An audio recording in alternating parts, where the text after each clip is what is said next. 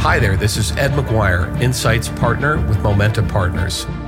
Welcome to the Momenta Intelligent Edge podcast series, where we feature leading practitioners and thinkers across connected industry and the broader technology landscape.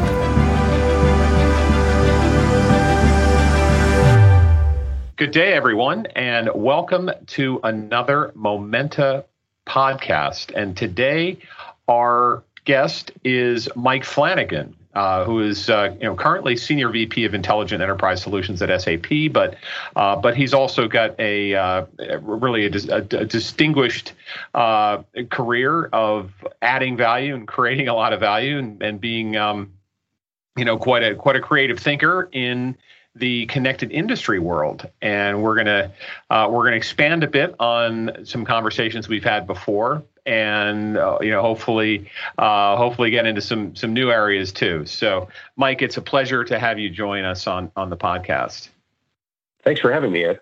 Great. So, just just as as as a, a, a quick level set. Uh, could you share a bit of your uh, your background and, and and the context of your background and, and what's what's really shaped your view of what we call you know Internet of Things? Uh, yeah, so just quickly, I spent about 16 years with Cisco Systems in a variety of different roles, and uh, a lot of that touched not only IoT but uh, the underlying data foundations and what needed to be done differently with traditional enterprise data versus IoT data. I worked with, advised, or served on the board of several startups in the connected industry space. And for the last two and a half years, I've had the privilege of being with SAP, first in the analytics business, where obviously analyzing uh, data and preparing data for analysis uh, was a day to day topic. Uh, and IoT data certainly brought some complexities to that that, that we've helped customers solve. and then for for the last few months, I've really been focused on uh, a broader context than just what we were doing in intelligent technologies like analytics, machine learning, and IoT, but really looking at how do you integrate those intelligent technologies with the core foundational systems that run your business to become an intelligent enterprise, uh, at least in theory, the output of uh, lots of digital transformation initiatives. What does what does the term digital transformation to you uh, mean to you and uh, really from your perspective would love to get that uh, get your thought on the term because it's it really has emerged as this you know the new meta term in the in the industry well i i think the most important thing is that digital transformation a lot of times ends up in a conversation about the technologies and i don't think it is about the technology it is about the fact that technology uh, allows you to solve problems that you've been trying to solve in other ways for a long time. Uh, my go to example for that is manufacturing quality.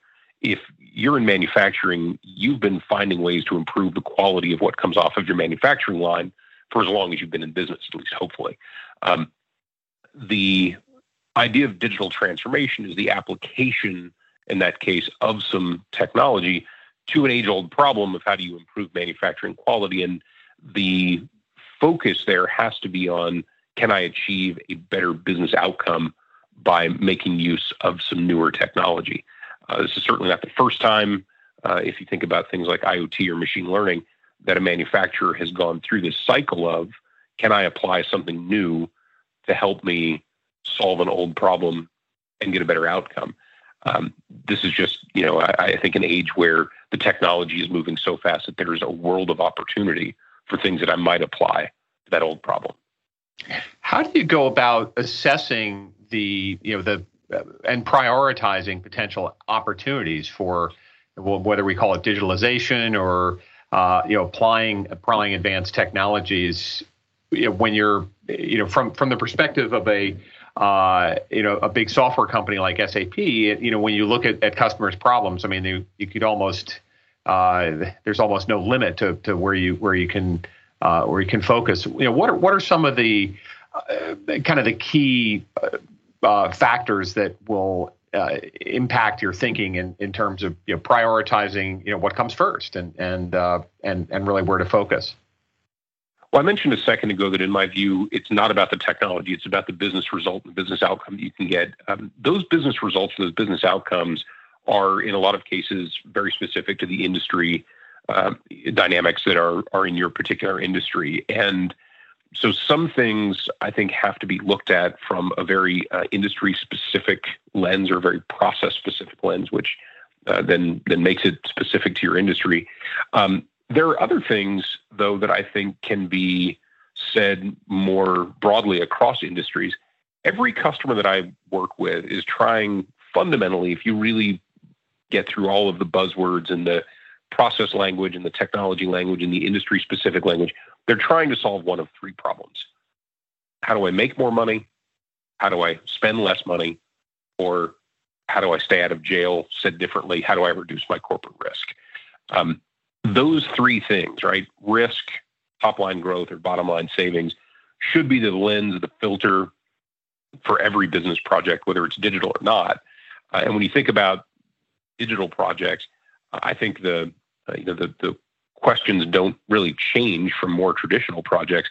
But sometimes because we're so enamored with the technology, we're so enamored with um, you know the, the idea of doing uh, these you know really interesting things with really interesting technologies, we lose sight of the fact that in the end, one of those three outcomes has to be improved by the project.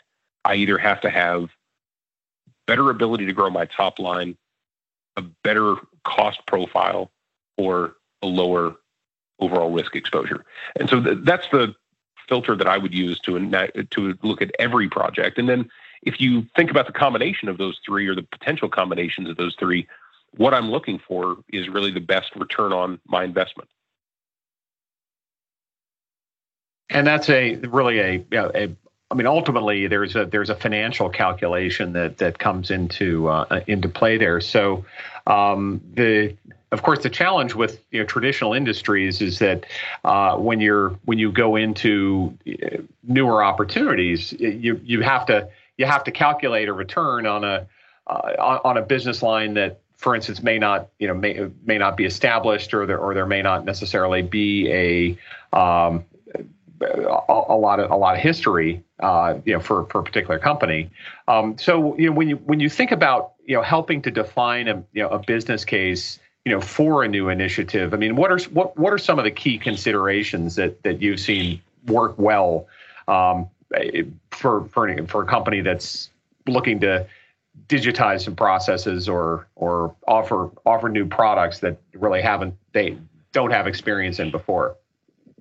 You know, I think if you look at uh, what we're talking about now as digital transformation initiatives or um, the, you know the kinds of things that, that we're thinking of when we think about applying IoT or applying machine learning or applying advanced analytics in some way, um, all the buzz around that and automation as well, uh, things like robotic process automation, uh, as an example, those things right now are kind of in vogue. They're all the rage. It's what everybody's talking about. Um, if I reflect back 10 years, maybe 15, uh, BPO, business process outsourcing, was what everybody was talking about. Um, how do I take advantage of uh, you know, labor arbitrage, lower labor rates in offshore markets uh, to take well understood processes and, and move them uh, to somebody who can do them you know, better, faster, cheaper? Um, there are a lot of parallels that I believe you can draw between those two things. In both cases, I'm trying to figure out how to do either you know better, faster, or cheaper. I'm trying to figure out how to get more um, you know more cost squeezed out of a mature process. Uh, I'm trying to figure out how to uh, free up resources so that I can focus on um, initiatives that help grow top line in some other way, or I take some of the risk that I have of doing a thing in house that I'm not very good at, and I give it to someone else who's better at doing it because it's all they do all day um, coming back again to grow the top line, reduce the expenses on the bottom line, or uh, reducing my overall risk. However, the one lesson that I, watched a lot of companies learn about business process outsourcing is if you don't deeply understand the process internally, you will have a very rocky road trying to outsource that process to someone else. And I think the same is true here. If you are thinking about a digital transformation initiative and you're thinking about where do I apply sensor data to improve this process, where do I apply machine learning to help me predict an element of that process? If you don't deeply understand that process already, you're going to have a very rocky road applying technology to help that process outcome improve. So make sure you start with processes that you deeply understand already, mm-hmm. because that's where you'll have the best ability to understand where to apply these technologies in order to get a better outcome. And, and, the and the question that I that that comes from that is that when you're when you understand processes, there's this uh, you're you're really looking to bridge a couple of different uh, types of domain knowledge. One is you know, under, you know understanding you know business specific uh, context and and essentially you know how how process how processes operate and and and the dynamics there, but then also being able to translate that into data that is going to be relevant and measurable. And I, I uh, always like to uh, understand better how one can set, uh, appropriately determine what what data is best to measure and how how you can benchmark, for instance, goals to really to measure the success of a of a product uh, or project that rather that's uh, you know where you have a measure of you know automation or digital digitalization that that's coming out of that. Well, I think you've I mean I think you've touched on the key point, which is uh, you have to understand what it is that you're trying to improve and the business value of improving that uh, in order to uh, you know in order to attack the right the right place. So uh, you know, if you if you think about again the example of manufacturing quality, um, there are lots of things that I can improve in the production of a product. Um, yeah, and and any one of them I could measure on defect rate. And it doesn't matter what industry you're in. It doesn't matter what you manufacture. You know, whether you're printing books or you're making televisions or you're you know whatever. Um, I can measure the product that I intended to produce and the product that I actually produced and identify defects. Um, however, it is very industry specific, very company specific, in many cases, very product line specific. The customer impact of a specific kind of defect, right? So, um, yeah, as, as an example, if I'm in the business of printing books, does it matter if my does it matter to my end consumer if the text on the book jacket or the cover of the book is crooked? Yeah, that probably matters quite a lot. Um, it's a you know it, it, looks bad on the shelf. It you know it, it, it looks like you were sort of sloppy in the way that you did it. Uh, my assumption is that your product is not a very high quality, and so I probably don't want to read it, and I won't pick it up off the shelf. Um, on the other hand, if I print books and the the manufacturing defect is that when the book is packaged, um, I sometimes put it in the wrong size box to be delivered. Does my customer really care about the size of the box that the book comes in? Um, you know, they ordered a book and they wanted it to show up on their door, and it showed up on their door, and the box was, uh, you know, three inches longer than it should have been. And did anybody even notice? So, if I don't know anything about your customer, if I don't know anything about your business, if I don't know anything about your industry, I simply say, I'm going to do a raw count of the number of books that are placed in the wrong size box. I'm going to implement a digital project that costs me a half a million dollars. And at the end of it, I'm going to reduce the defect rate of putting a book in the wrong size box and celebrate that. In the end, your customer doesn't care. They don't pay you any less if you put it in a wrong size box. Uh, assuming that the boxes are of equal cost to me, there's no benefit to um, the, the bottom line from doing it. And I didn't really have any risk um, that I introduced by putting it in a slightly larger box. And so I've got this digital project that I've done, and I've celebrated it. And you know, we've we, have we we've had a, a, a team you know a, a team get together where we had a cake and everybody got excited about the accomplishment. And in the end, you haven't actually moved the needle at all for the business. So um, start with things that you understand. Start with things you can measure. Start with things that matter in terms of the overall customer experience and the outcomes that you're trying to drive, whether that's you know better top line growth, better bottom line results, or uh, lower risk, and make sure that you are doing things that you understand not only how to improve them, but that that, that improvement matters and it can be translated to something that is tangible for your organization, whether that's you know a, a net promoter score from a customer or uh, top line results or bottom line results. I'd love to get your perspective. I mean, since you've you know you've been in you you've really uh, you know approach the industry from the angle of of a you know of a technology vendor. You know, how does the uh, how does the technology vendor you know effectively work with the with, with a customer to to help them see how to change business process and and and potentially overcome objections that say you know, I'm I'm running say I'm running a manufacturing company and saying, well, you guys are just you guys just do technology and uh, it's you know we we love your back office software or or we need you know we need the technology to uh, your networking technology to to manage our internet traffic, but you know how do you how do you understand what we need as a business? And I'd love to get your perspective of how now tech companies have have been able to to lead you know transition you know toward you know digi- digitalization and uh, you know true connected industry. But it's but as as as an outsider, you know what are some of the advantages and and and maybe some of the challenges in in helping you know helping customers in different industries uh, you know take that journey. Well, I I think as a customer or consumer of technology, one of the things that is most challenging that that you really need to pay attention to is not all companies who are put in the technology company umbrella uh, are created equally.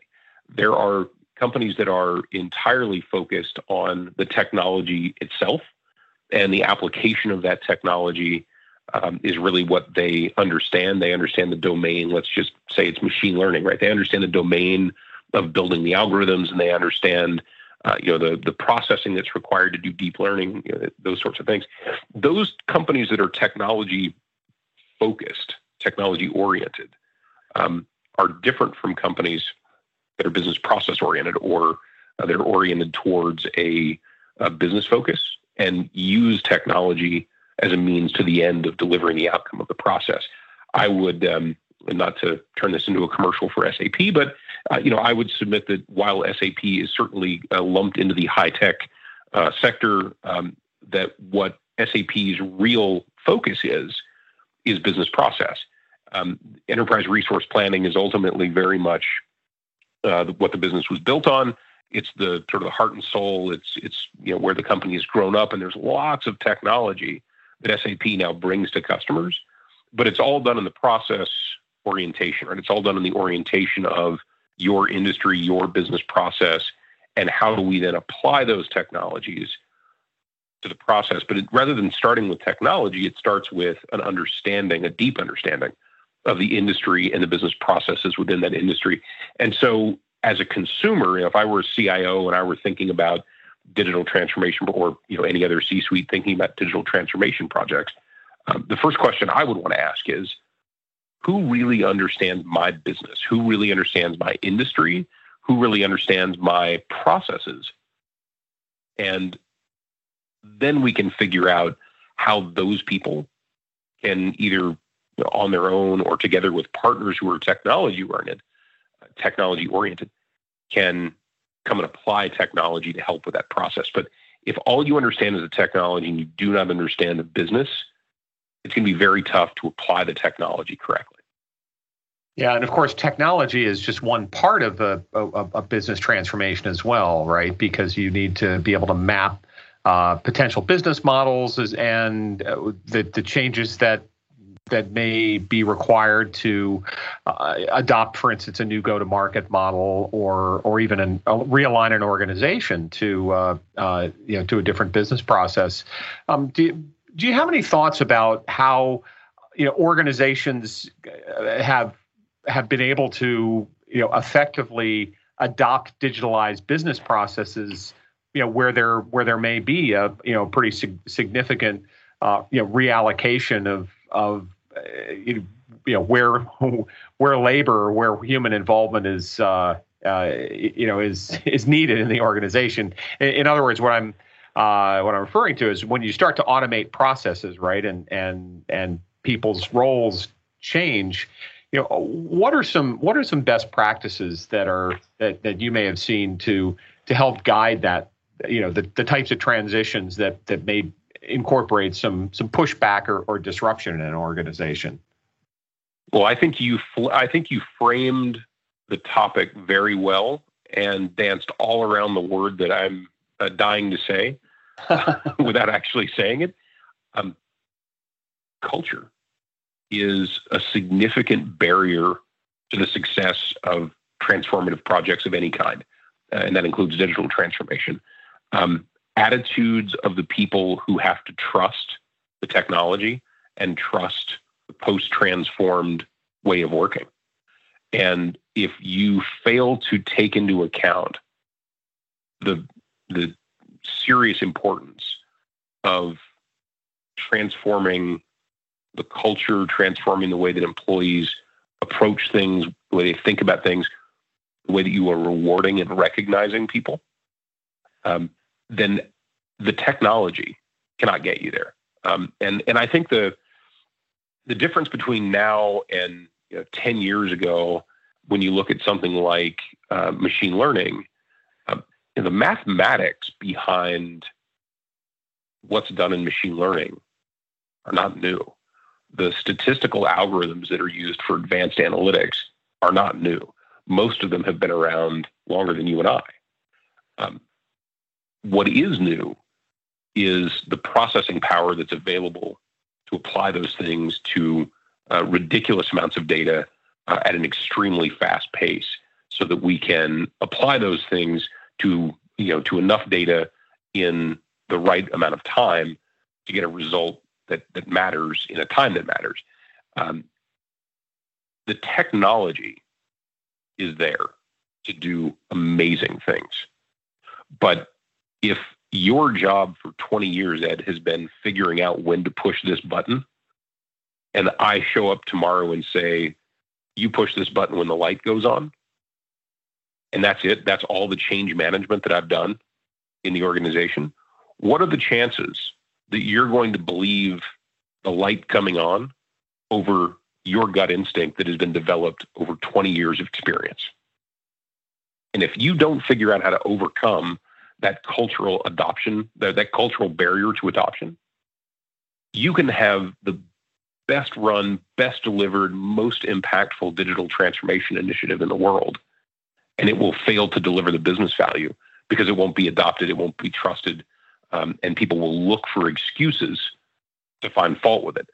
Um, and I, you know, in terms of best practices, uh, you know, obviously, uh, I'm showing my hand a bit here that having a parallel uh, cultural initiative, uh, uh, you know, change management initiative within your organization to the technology initiatives that are going around digital transformation is very important. Um, the other thing that that I touched on uh, briefly is rewarding and recognizing people. Uh, do I reward and recognize you for making a diving catch based on your gut instinct today?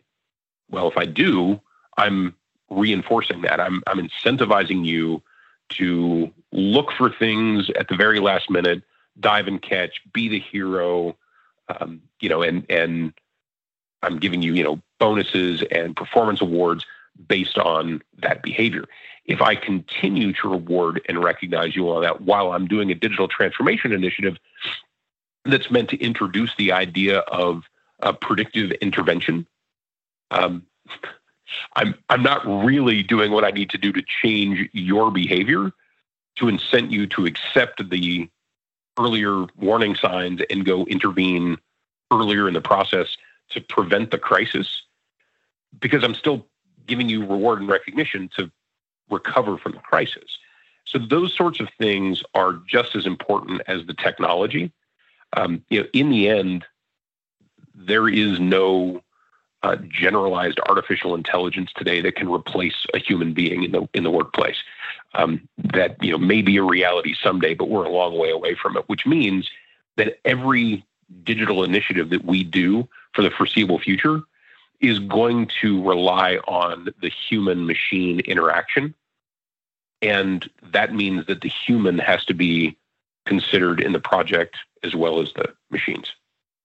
No, that's a, uh, that's a that's great insight, and I think the you know you again you you hit on you hit on the the word that I was dancing around culture, but you know we find that uh, you know mo- moving these uh, you know these biological machines, these I guess meat machines, what we call it. Those are those are the most difficult machines of all to manipulate. Um, you know, I'd love to uh, back up a little bit and uh, and ask you a bit about the the a high level view of the market. Um, I mean, you've been, you, I mean, you've been focused on connected industry and uh, really digitalization of you know industrial uh, sectors you know for a while. Would love to get your your sense of you know kind of where where where are we in the market? I know a few years ago we there was a there was a lot of a, a lot of hype.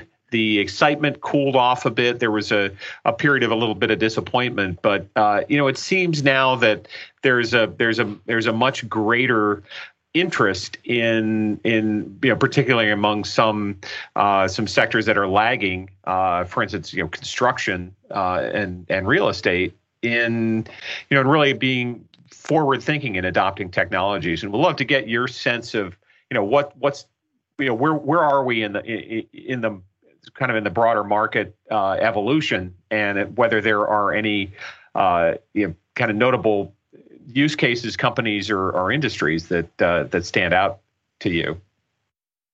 Well I, the the maturity that I've seen over the past year to 18 months as I've worked with customers um, and you know met people at industry conferences and heard their their stories has been that we've gone from this view that digital initiatives are separate and distinct from the core business to realizing that digital initiatives are core and essential to the business.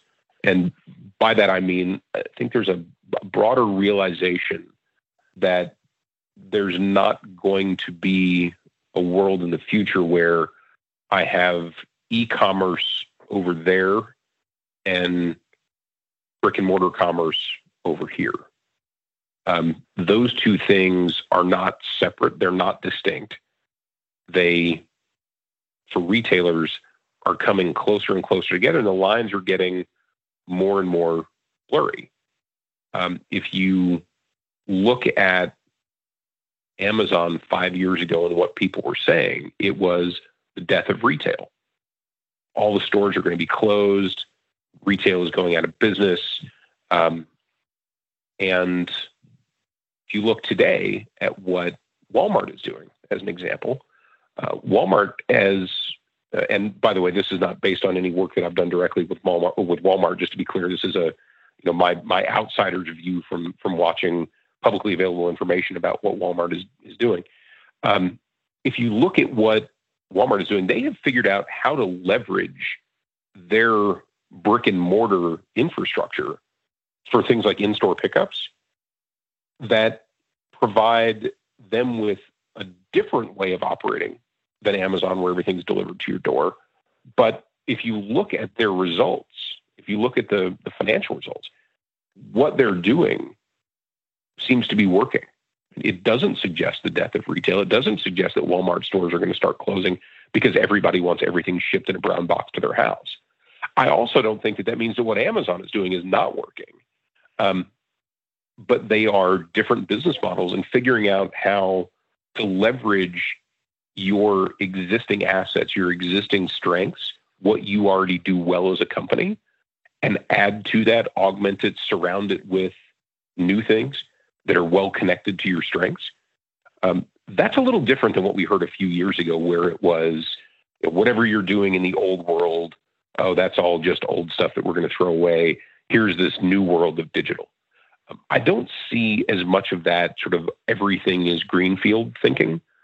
Um, that I saw a few years ago. What I see now from customers is a realization that they have to leverage the strengths of their existing core business and tie digital initiatives very closely to that in order to achieve not only a digital transformation, but a digital transformation that feels real and genuine to their customers and that leverages the strengths that they have and the competitive advantages that they've been working to build for years and years that's a that's a pretty significant transition. I think it it really reflects a, a, maturing of the perception of technology from the standpoint of of business people and, and the way they are looking at their industries is not such a not the zero sum game. I think that was initial the initial conception. Particularly retail is a great example.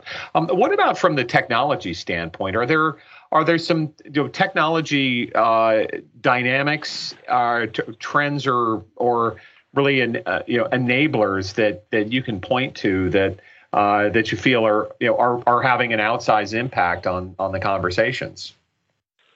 Well, I mean, you know, these days the the, the thing that um, every customer that I talk with is excited about, everybody that I meet at a trade show and a conference, um, you know, every analyst that I talk with at Gartner, um, it's all about AI, and it's all about how to apply AI uh, to various parts of their their business, and their business processes, um, and you know, of course, the the things that are happening in AI uh, are also pretty exciting in their own right, from you know, deep learning and um, you know hybrid learning models, and uh, I think there are um, there are things that are also happening to mature that space.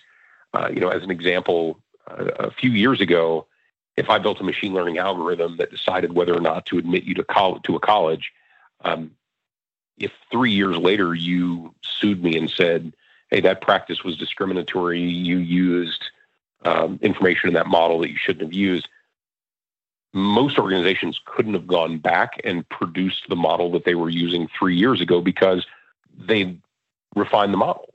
They, you know, they'd continue to provide training data and they they'd refine that model, and they couldn't go back and provide you with um, a, a clear traceability to how that model, that algorithm made the decision that it made.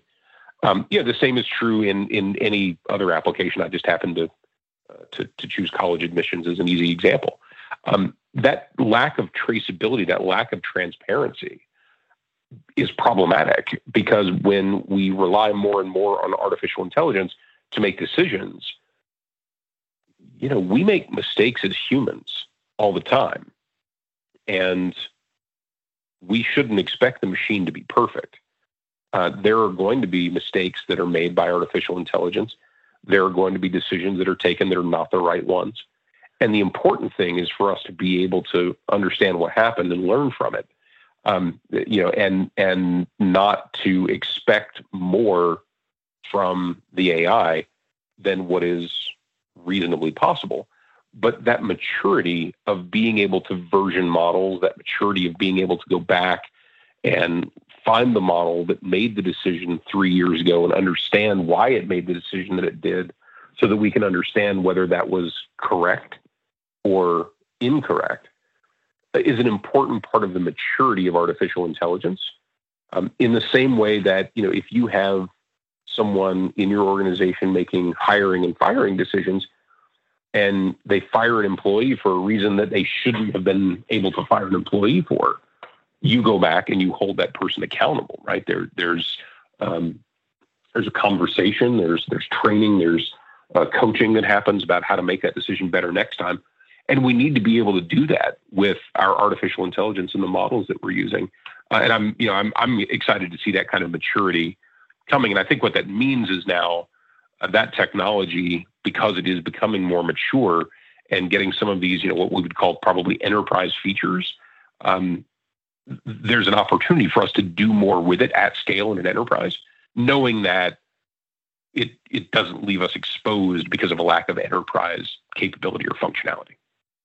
Are there certain skill sets that uh, the, that you find are in are in short supply when it comes to AI and machine learning um, that you see as really critical to uh, in, ensuring that that adoption will be you know effective and, and appropriate. I, I we hear a lot about the, uh, the you know shortage of, of data scientists and you know people with really advanced advanced skills around machine learning and I mean at this point it seems to, to be a bit of a constraint and and you get the the baby with a hammer syndrome, right? Where you know, people want to you try out technologies almost everywhere they can find them. But you know, how do you how do you how do you ensure um, you know if you're a if you're if you're a company looking to incorporate some of these technologies and you know as a uh, as a software vendor, uh, you know what what can a company like SAP provide to ensure that the you know that the te- that there's a, the best match between the technology and and the the skills and capabilities and goals of, of the organization using it? Well, I think, you know, obviously a business understanding. You know, there are a lot of people that are being churned out of university who have an understanding of Hadoop and Spark and Python and all these great uh, software um, and technology elements that can help do incredible things. But to the discussion that we had earlier, you know, if they're not able to understand the business context, um, you know, how am I going to take somebody who deeply understands machine learning but knows nothing about retail and ask them to apply machine learning correctly to help me do, you know, a, a product assortment? Um, if you don't even know what a product assortment is, uh, you know, we've got a fundamental problem, regardless of what technology you're able to bring. So that that industry understanding and taking people who have it and teaching them the technology, you know, I, I think that needs to be given as much consideration as hiring the best and brightest who are coming out of MIT, um, because the best and brightest who are coming out of MIT deeply understand technology and statistics and mathematics, but they may lack that business context. Um, and you know, I think as we look at artificial intelligence, one of the, in particular, one of the concerns is the robots taking over the world, um, you know, kind of thing aside, uh, the robots taking my job, which which I think in, in a lot of cases is a real concern. We have tasks that have historically been done by humans that now are going to be done by machines, and where does that leave the human? Um, what the machine doesn't have is that depth of understanding of the contextual things that are outside of the data set that are used to train a specific model. Artificial intelligence is very domain specific.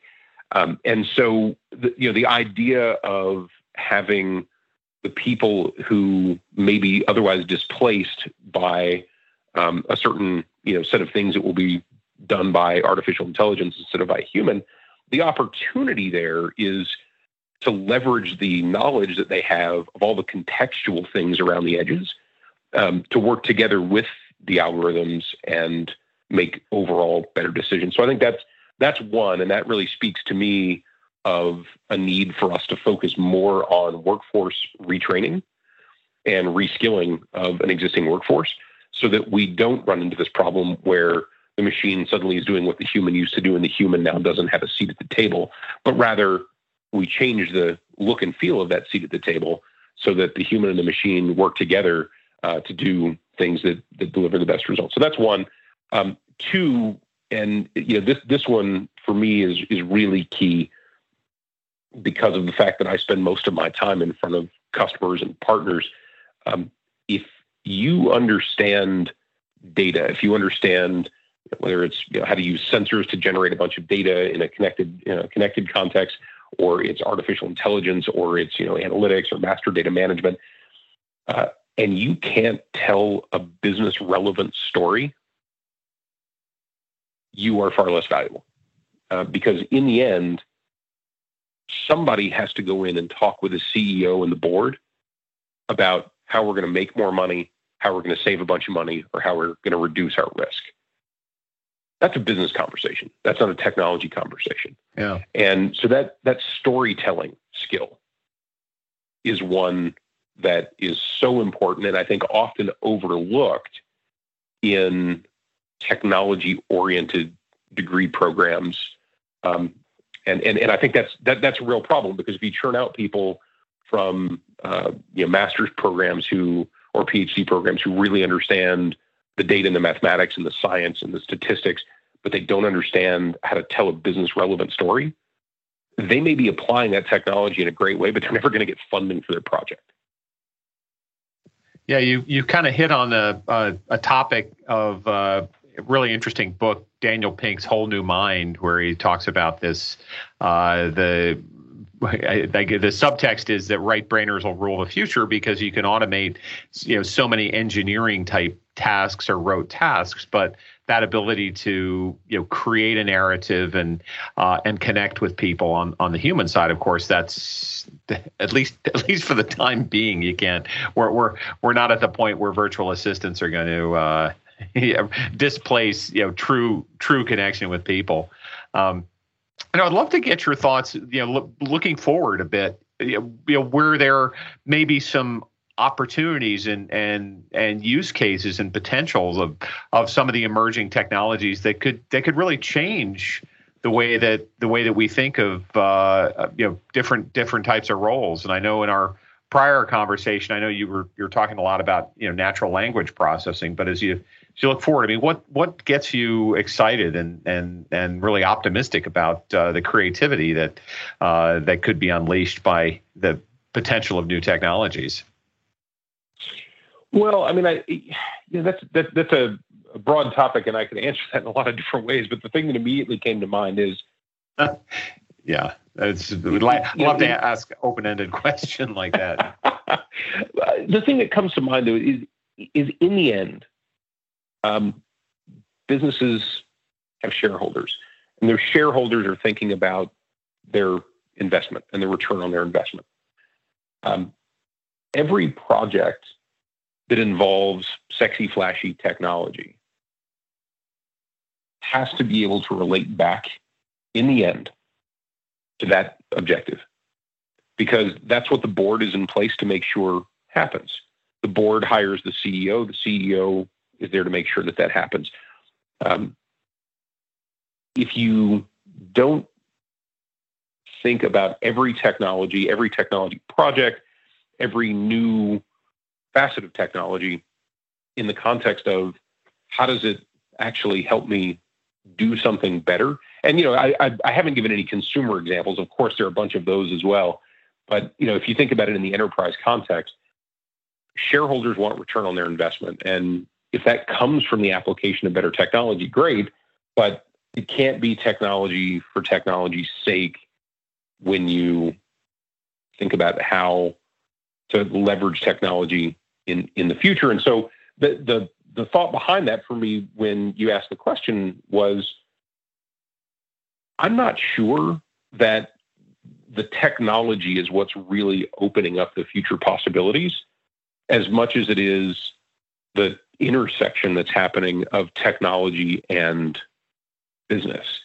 Um, you know, historically, things like uh, machine learning were, you know, it was in the realm of mathematicians and statisticians, largely academic applications. And I'm talking not in the last couple of years, but you know, further back than that, largely academic applications and things that were um, not necessarily business relevant. What's really exciting, and the trend that I see that you know I, I think is going to be the most impactful over the next five or ten years, is this is now a C-suite and board level conversation about what are we doing with IoT? What are we doing with artificial intelligence? What are we doing with machine learning? Um, the fact that those conversations are now board relevant conversations mean that there's an opportunity for that technology to intersect the business at the level where it can make a huge impact on shareholder value. And that's exciting. Uh, I, I, think probably more than anything uh, else, right? Is, is that conversation is now happening at the right level to have real significant impact on global corporations. And that's that's not a as you mentioned. I think it's not a, a it's not an evolution of technology, but it is this intersection of a, a awareness and a bit of an, a, a change in in C level culture as well. I think that's it's kind of an important uh, point that you that you've made. Um, what about concerns and and obstacles and risks ahead? What are the what are the things that keep you and and your clients up at night, uh, tossing and turning and sleeping like a baby, waking or sleeping like a baby, waking up every two hours crying, as it were? Um, well, you know, th- there are a couple of things that um, you know. I, I don't know how uh, I don't know how they would have otherwise come up in this discussion today, but I, I can't let now that this conversation has turned a lot to artificial intelligence in particular. Um, you know, I, I, just can't let the conversation go without uh, making a couple of points. One is that um, algorithms are trained using data. Um, data comes from the past, right? And things that have happened in the past that you're using to to, to try to predict the future uh, to some extent.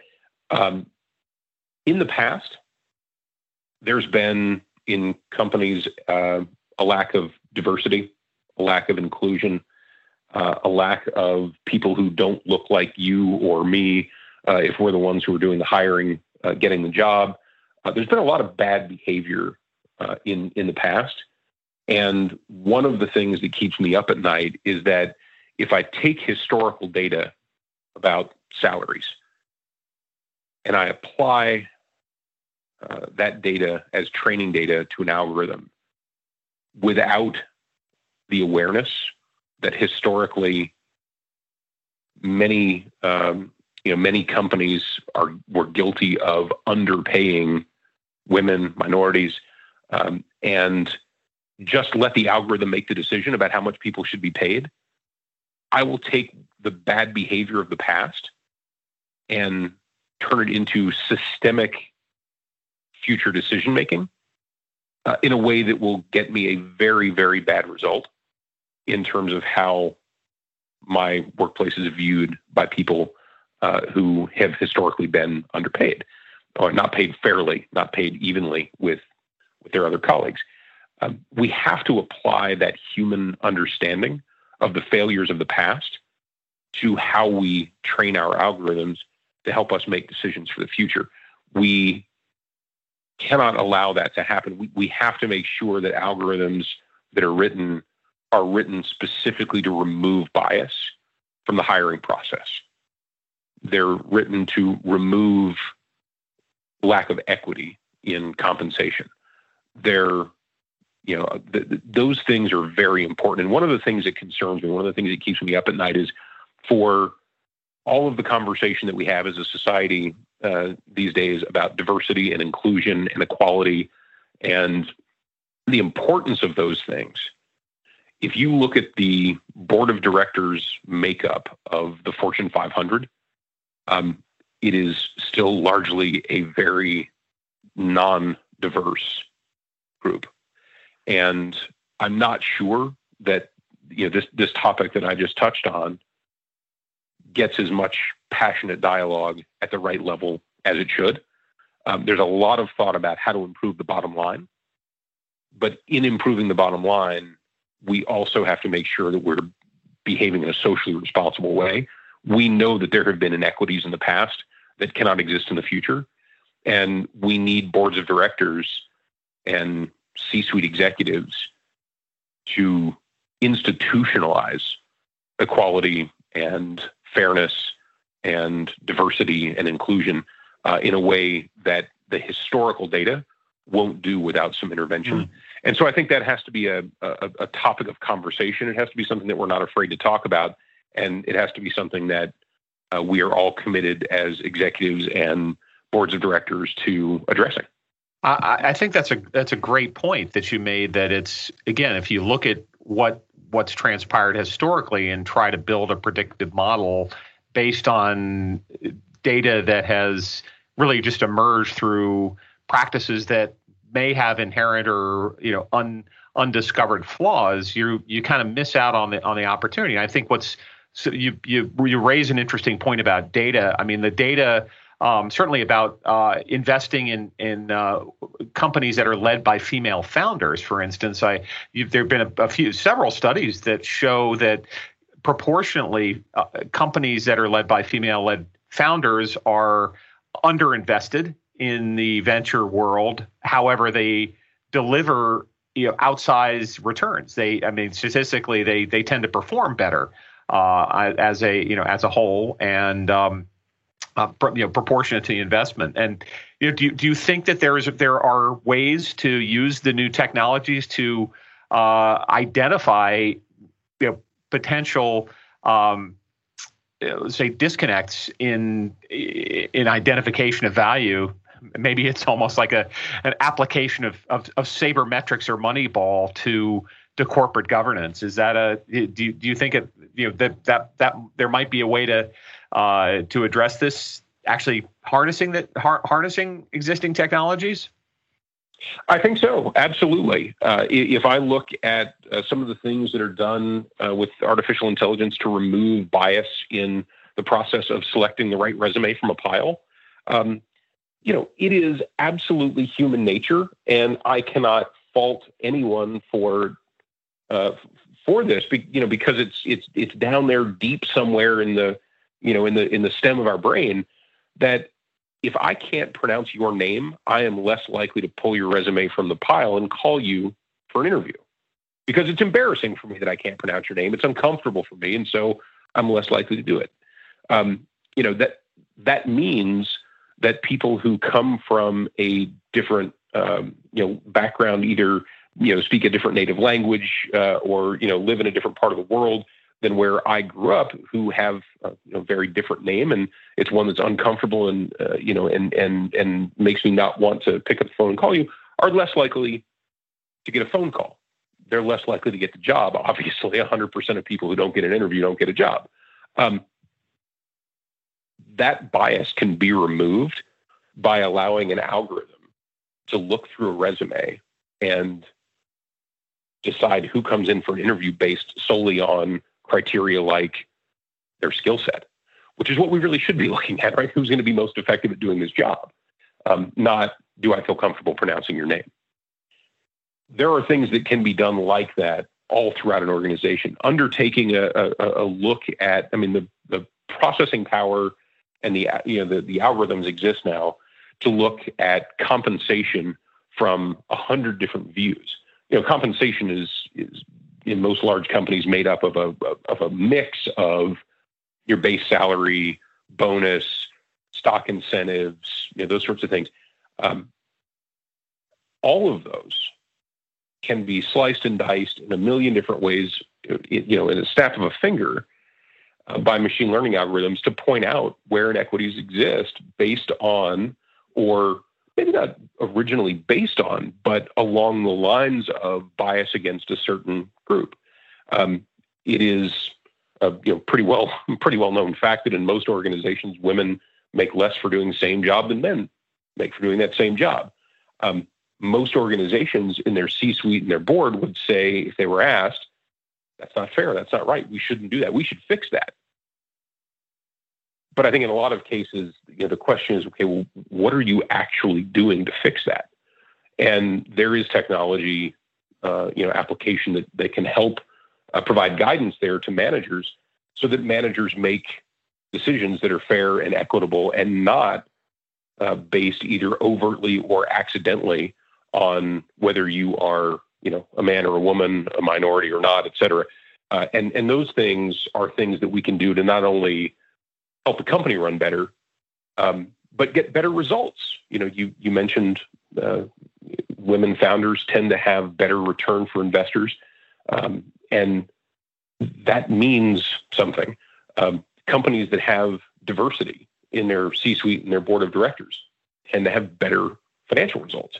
Um, that's a that's a tangible benefit to every shareholder. Uh, what company wouldn't want that?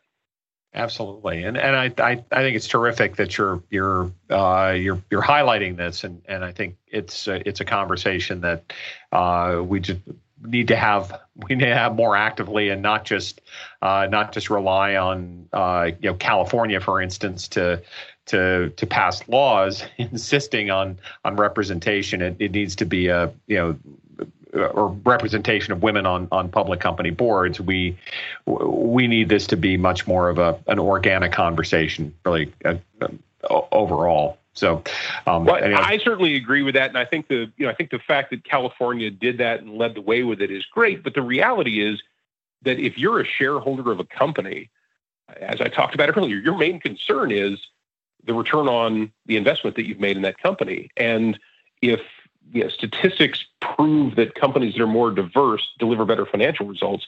As a shareholder, you should be advocating for that. It shouldn't be down to the state to have to to pass a law. I, I mean, I, I certainly applaud California for what they've done, but as shareholders of companies, of public companies, we should all be advocates for them delivering the best financial results and doing it in a socially uh, responsible way. Absolutely. Well, that, I'm again, I, I, really appreciate you uh, spending some time on this because I think it's a um, it's topical and and and really critical. But I think we're uh, we're just about running up on on the um, uh, on the end of our, our time here, and I always like to ask uh, ask a question about a, any recommendations that you might have to share with with our listeners uh, for for a book or other resource. Oh, I um, you know, I, I have two sitting here on my desk. Uh, one is um, written by Nick Polson and, and, and James Scott. Uh, it's called AIQ How People and Machines Are Smarter Together. Uh, Dr. Scott is a professor uh, here in Austin, where I live at the University of Texas at Austin. A brilliant guy, a PhD in statistics from Duke, uh, and also studied at, um, at, at Cambridge. I had the opportunity to listen to him speak the other day and um, have a copy of his book that I've been devouring. Uh, really interesting read. I would definitely uh, definitely recommend that one. And I um, I'd be remiss not to put a small plug in for uh, for my friend Tom Davenport. If you uh, are a, a, fan of analytics or artificial intelligence, you'll uh, you'll know Tom. He's um, got a, a, bunch of books. They're all really good. but in um, in this one, I think Tom touches on some things that are uh, important to me and that we talked about today, which is that you know, the, the business value of artificial intelligence uh, is solid, uh, not sexy or splashy. At least that's what the inside of the book jacket says.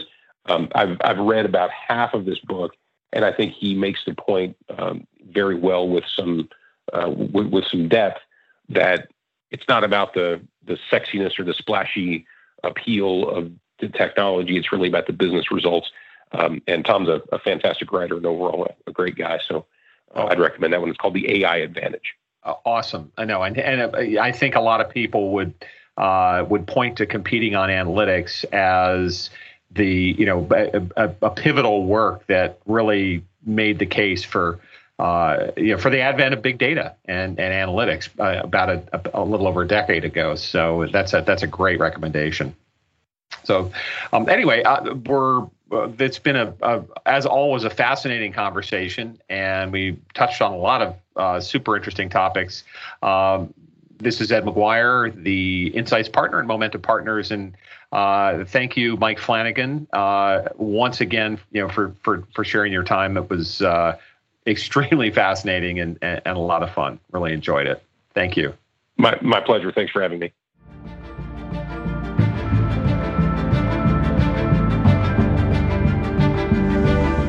Thank you for listening to the Momenta Intelligent Edge podcast. We rely on feedback, comments, and input from our listeners. So please interact with us by going to our LinkedIn page, our Twitter accounts, or email us at edge at momenta.partners with any suggestions, guest ideas, or commentary. We really value your input and appreciate your listening. Thanks a lot. This is Ed Maguire, Insights Partner with Momenta Partners.